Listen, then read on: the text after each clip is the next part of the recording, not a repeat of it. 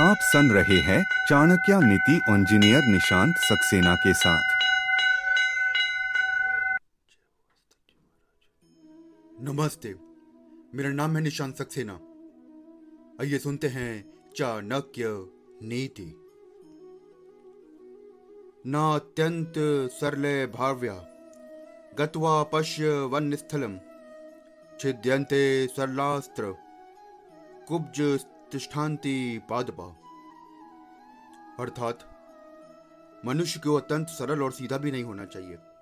One में जाकर देखो, सीधे वृक्ष काट दिए जाते हैं और टेढ़े मेढ़े गांठों वाले वृक्ष खड़े रहते हैं। चाणक्य के अनुसार मनुष्य को अत्यंत सरल और सीधे स्वभाव का भी नहीं होना चाहिए। इससे उसे सब लोग दुर्बल और मूर्ख मानने लगते हैं और हर समय कष्ट देने का प्रयत्न करते हैं।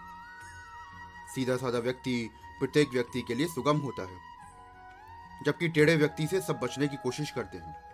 ऐसे में दुरुपयोग तो होगा ही। धन्यवाद। आचार्य की संपूर्ण नीतियाँ सुनने के लिए चैनल को फॉलो करना ना भूले।